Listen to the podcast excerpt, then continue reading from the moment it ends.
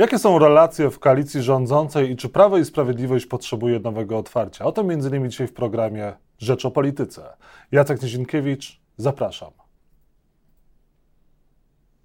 A Państwa i moim gościem jest Radosław Fogiel, Rzecznik Prawa i Sprawiedliwości. Dzień dobry, Panie Pośle. Dzień dobry, witam Państwa. Za co Norbert Kaczmarczyk stracił stanowisko wiceministra rolnictwa? E, pan minister Kaczmarczyk był bohaterem całej serii publikacji prasowych w mniejszym lub większym stopniu wzbudzającym e, wątpliwości. Decyzja kierownictwa partii była taka, że powinniśmy tę sprawę uciąć. E, I tak, tak się właśnie stało. A teraz nasz koalicjant ma oczywiście pełne prawo wskazać następcę pana ministra. No jakie są zarzuty wobec e, wiceministra Kaczmarczyka, poza tym, że media o nim pisały, bo wie pan, o panu też mogą pewnego dnia coś napisać. Pytanie, jakie są konkretne zarzuty, jaka jest wina Kaczmarczyka, co zrobił złego?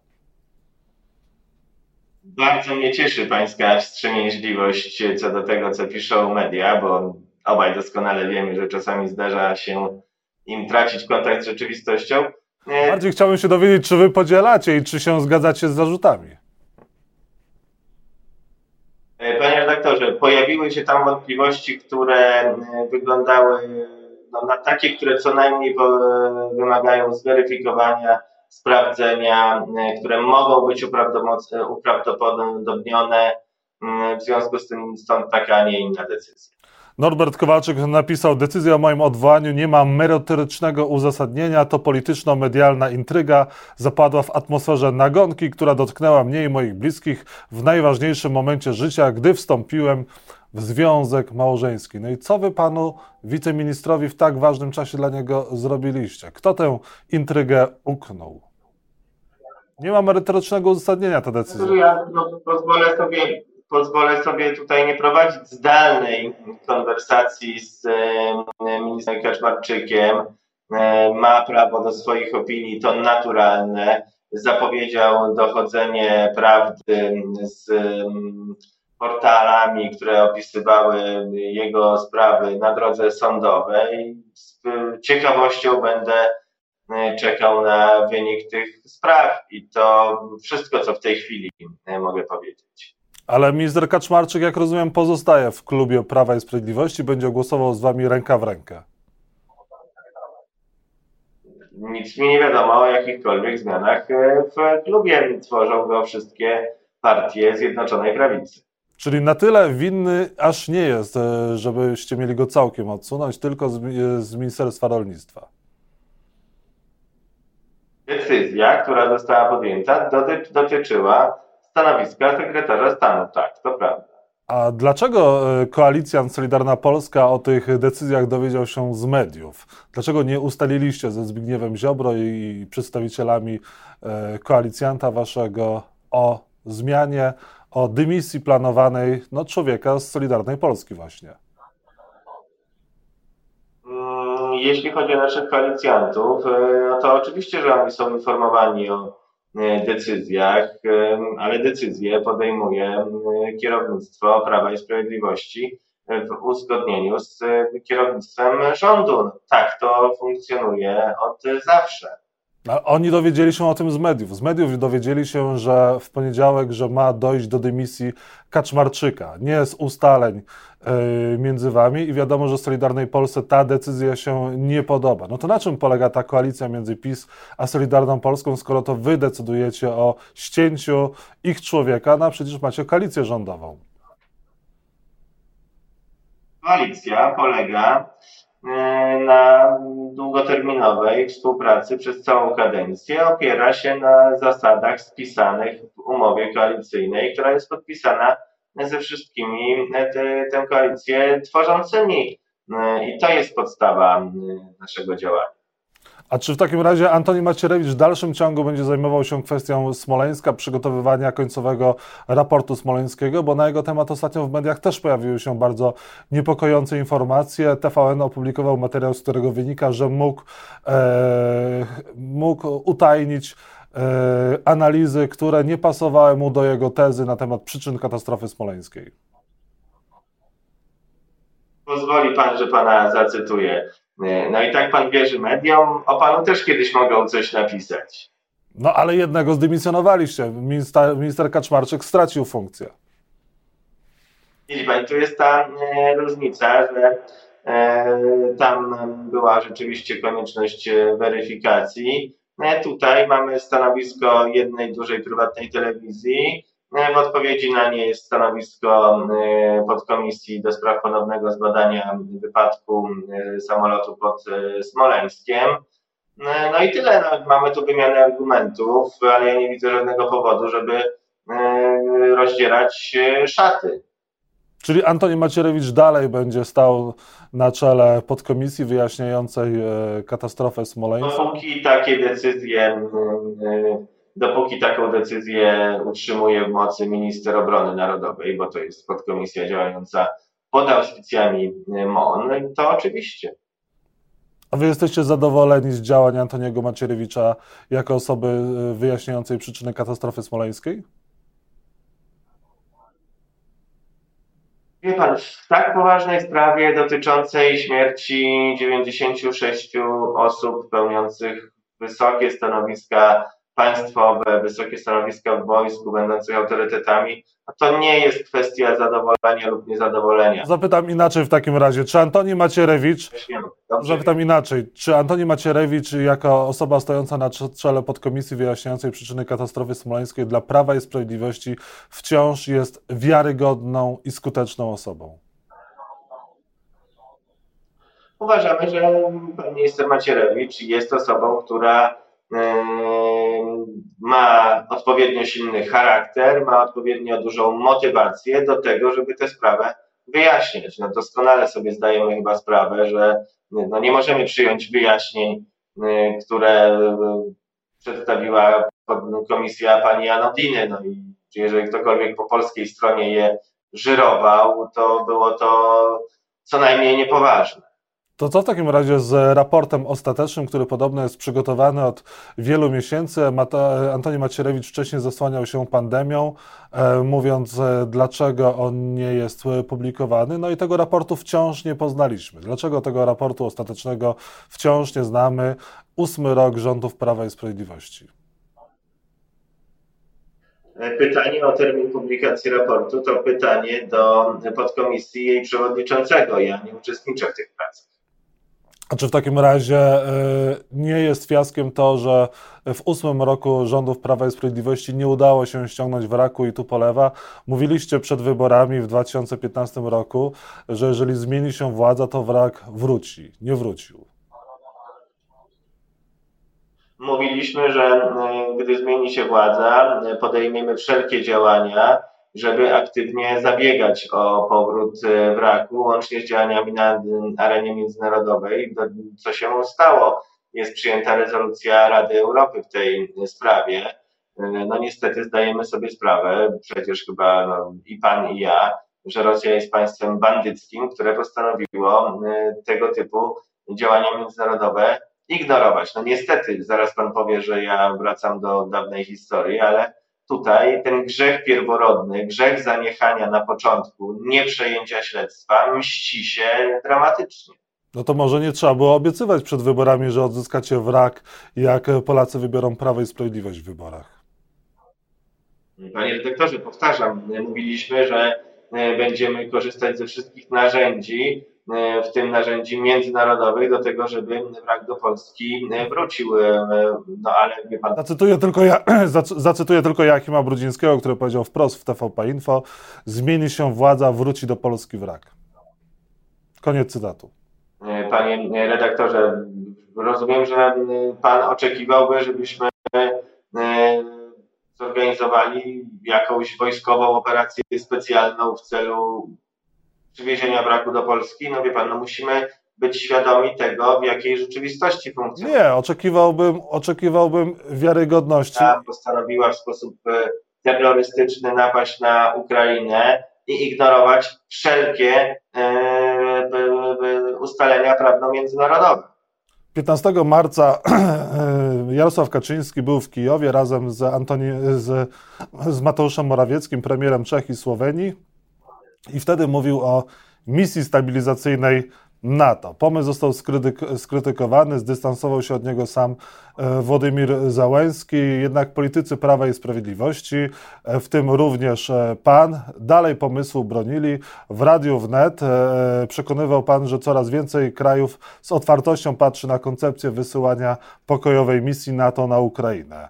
E, no, mówił Pan też w Wirtualnej Polsce, będziemy prowadzić z naszymi sojusznikami konsultacje na ten temat. Jak wyglądały te konsultacje na temat e, NATO e, na Ukrainie, misji stabilizacyjnej i czy dalej podtrzymuje Pan, że ta misja stabilizacyjna NATO na Ukrainie powinna mieć miejsce i Jarosław Kaczyński miał rację? Jak wyglądały konsultacje? Pozwoli Pan, że te szczegóły e, pozostaną w annałach e, dyplomacji. A były jakiekolwiek? Jeśli chodzi o koncepcję. Oczywiście, Panie redaktorze.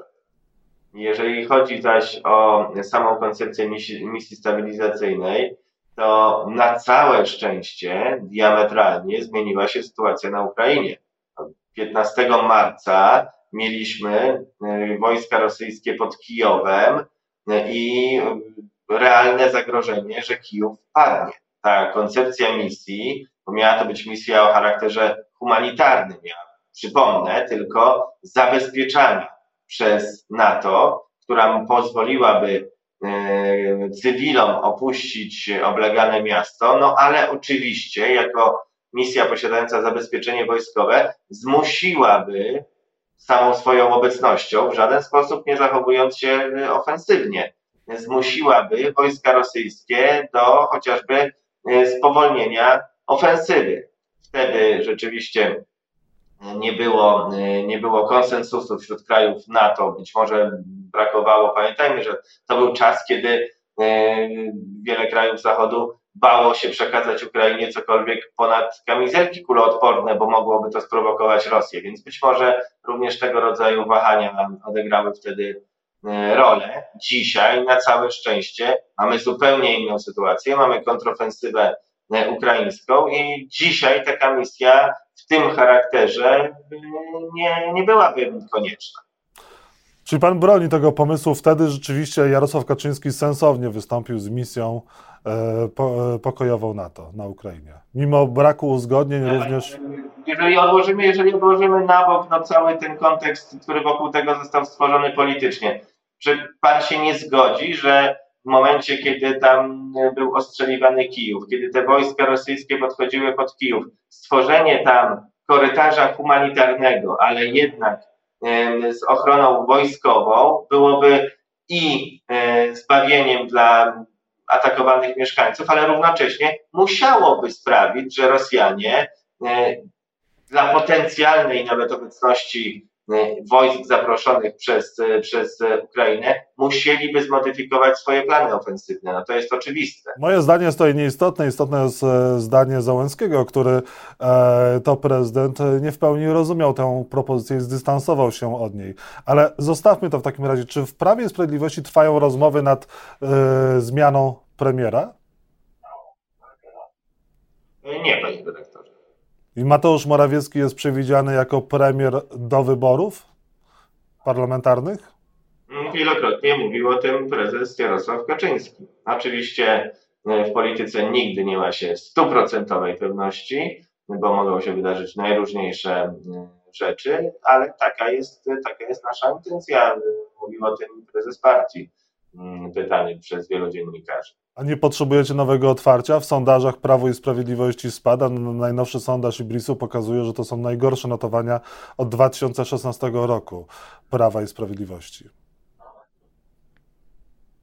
Wie pan, myślę, że każda partia y, w drugiej połowie swojej drugiej kadencji po dwuletniej walce z pandemią, z wojną za swoją granicą, z kryzysem ekonomicznym wywołanym pandemią, spotęgowanym wojną, e, każda partia, myślę, z pocałowaniem ręki by wzięła takie sondaże, jakie ma dzisiaj Prawo i Sprawiedliwość. Oczywiście one muszą być nieco gorsze z przyczyn, które, które wymieniłem, e, ale jestem głęboko przekonany, mm, że jeszcze ulegną poprawie wraz z naszymi działaniami osłonowymi, no i wraz ze zmianą sytuacji zewnętrznej, globalnej, bo pamiętajmy, że zdecydowana większość tego niestety, co nam dzisiaj dolega, doskwiera jako Polakom, e, ma źródło zewnętrzne, no, spekulacje energetyczne Rosji, e,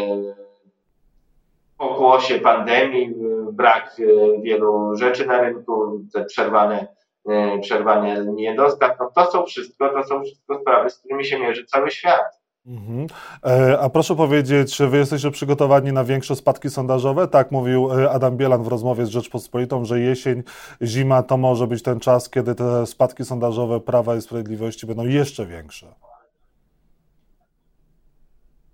Nasze stanowisko w sprawie sondaży jest e, dość stabilne. My zawsze twierdzimy, że oczywiście należy je śledzić jako pewnego rodzaju wskaźnik, no ale najistotniejszym sondażem jest dzień wyborów i to, kto zagłosuje na Prawo i Sprawiedliwość. I nasze e, działania prowadzimy tak, e, żeby pod tym względem wyborczo-sondażowym to wtedy być w szczycie formy. Dwie kwestie na koniec. Poprzecie projekt reparacji e, Platformy Obywatelskiej. O tym między innymi, żeby się również od Rosji tych reparacji domagać? Panie redaktorze, Sejm nad tym głosował już e, wczoraj. Komisja Spraw Zagranicznych przedstawiła, przedstawiła zbiorczy projekt, gdzie e, został dopisany akapit o tym, że należy takie działania e, analityczne zakończone opracowaniem raportu, jakie miały miejsce w przypadku Niemiec, należy takie działania prowadzić w kwestii Rosji. Choć oczywiście pamiętajmy, że tu jesteśmy właśnie na zupełnie już innym etapie. Tu mamy raport, tu mamy wyliczenia, no i do tego mówimy o państwie, które wojnę zapoczątkowało. Jakkolwiek by nam się to nie podobało, jakkolwiek, jakkolwiek e, by to było niesprawiedliwe, formalno-prawnego punktu widzenia Rosja sowiecki była wśród państw zwycięskich wojny. Wczoraj to podnosili nawet politycy opozycji podczas posiedzenia Komisji Spraw Zagranicznych, mówiąc, że z samego tylko powodu w kwestii, Rosji, w kwestii Rosji nie można mówić o reparacjach, bo reparacje płaci pokonany. Można mówić o innych formach zadośćuczynienia. A to pro, generał Piotr Pytel mówi, że to Prawo i Sprawiedliwość działa tak, jakby wspierało Rosję. Jaki wy macie stosunek do tego wywiadu generała i zarzutów stosowanych? wobec Prawa i Sprawiedliwości? Ten wywiad, panie redaktorze, to nie jest tylko moja opinia. Ja nawet mogę nie wyrazić dzisiaj swojej opinii, mogę zacytować e, opinię wielu, wielu osób. Jest po prostu absurdalnym stekiem bzdur. Doskonale wiemy, że pan generał Pytel mierzy się z zarzutami prokuratorskimi i można domniemywać, że jest to próba E, oczyszczenia sobie przedpola, czy ustawienia się w e, roli, e, w roli męczennika. Powiem tak, panie redaktorze, zarządów Prawa i Sprawiedliwości w Polsce stacjonuje najwięcej w historii żołnierzy amerykańskich. Została przeniesiona do Polski decyzją ostatniego szczytu NATO kwatera, dotychczasowa obecność rotacyjna dowództwa NATO zamienia się w obecność stałą. To dzięki staraniom Polski w końcu zmieniły się, zmieniła się strategia NATO, która jasno nazywa Rosję przeciwnikiem, bo do tej pory e, w ten sposób NATO nie podchodziło. Polska jest hubem pomocy dla Ukrainy. To przez nas przechodzi cała pomoc zachodnia. Czy wy pozwiecie, a czy wy pozwiecie, pozwiecie generała? Kończę, panie redaktorze, bo poruszył pan ten temat, warto, warto te bzdury, warto te bzdury zdementować. To Polska jest krajem drugim pod względem e, wielkości przekazanej pomocy wojskowej, pierwszym podkreślam są Stany Zjednoczone, więc różnica potencjałów jest oczywista. Więc wie pan, każdy, kto coś takiego opowiada, po prostu błądzi. A ja tylko przypomnę wypowiedzi drugiej strony. To Donald Tusk mówił z mównicy sejmowej, że z, z Rosją trzeba współpracować taką, jaką ona jest. To Radosław Sikorski jeszcze w 20 roku mówił w wywiadzie dla TVN-u, że Putin to nie Stalin, Putin nie morduje tak jak Stalin. Panie redaktorze, naprawdę dowodów na to, kto wspierał opcję rosyjską, a kto był jej od dawna przeciwny, jest aż nadto. Czy wy, jaki, czy wy pozwiecie generała Piotra Pytla za którąkolwiek z tych wypowiedzi z wywiadu dla Wyborczej? E, Wie pan, panie redaktorze, kim jesteście w tej sytuacji? Wy tam padały różne No, no Prawo i Sprawiedliwość tam... insynuowania. Mhm. E, Tak? Tak, Prawo i Sprawiedliwość lub poszczególni członkowie ugrupowania, wobec których padały oskarżenia, jak na przykład Mateusz Morawiecki, e, o którym padały słowa, że Panie może być redaktorze, no to agentem jest kwestia do analizy, to jest kwestia do analizy prawnej. Tam, e, no, tam te wypowiedzi były obudowane niestety dla bezpieczeństwa procesowego, tak to nazwijmy, żeby nie mówić o tchórzostwie, e, trybem warunkowym, przypuszczającym. E, Trudno mi w tej chwili jednoznacznie mm, zadecydować. Okej, i na koniec, bo za chwilkę będzie Janusz Kowalski gościem Rzecz o Polityce. Nie ma rozłamu w koalicji rządzącej? Jest, są dobre relacje, jest pełna zgoda? Koalicja rządząca funkcjonuje, współpracuje e, i myślę, że e, wszystkie przejawy Schadenfreude z różnych stron są nieuzasadnione. No to teraz e, poznamy wersję drugiej strony. E, Za chwilkę będzie Janusz Kowalski, gościem Rzecz o Polityce, a Państwa i moim gościem był Radosław Fogiel, Rzecznik Prawa i Sprawiedliwości. Dziękuję za rozmowę. Dziękuję serdecznie, miłego dnia. Dziękuję wzajemnie.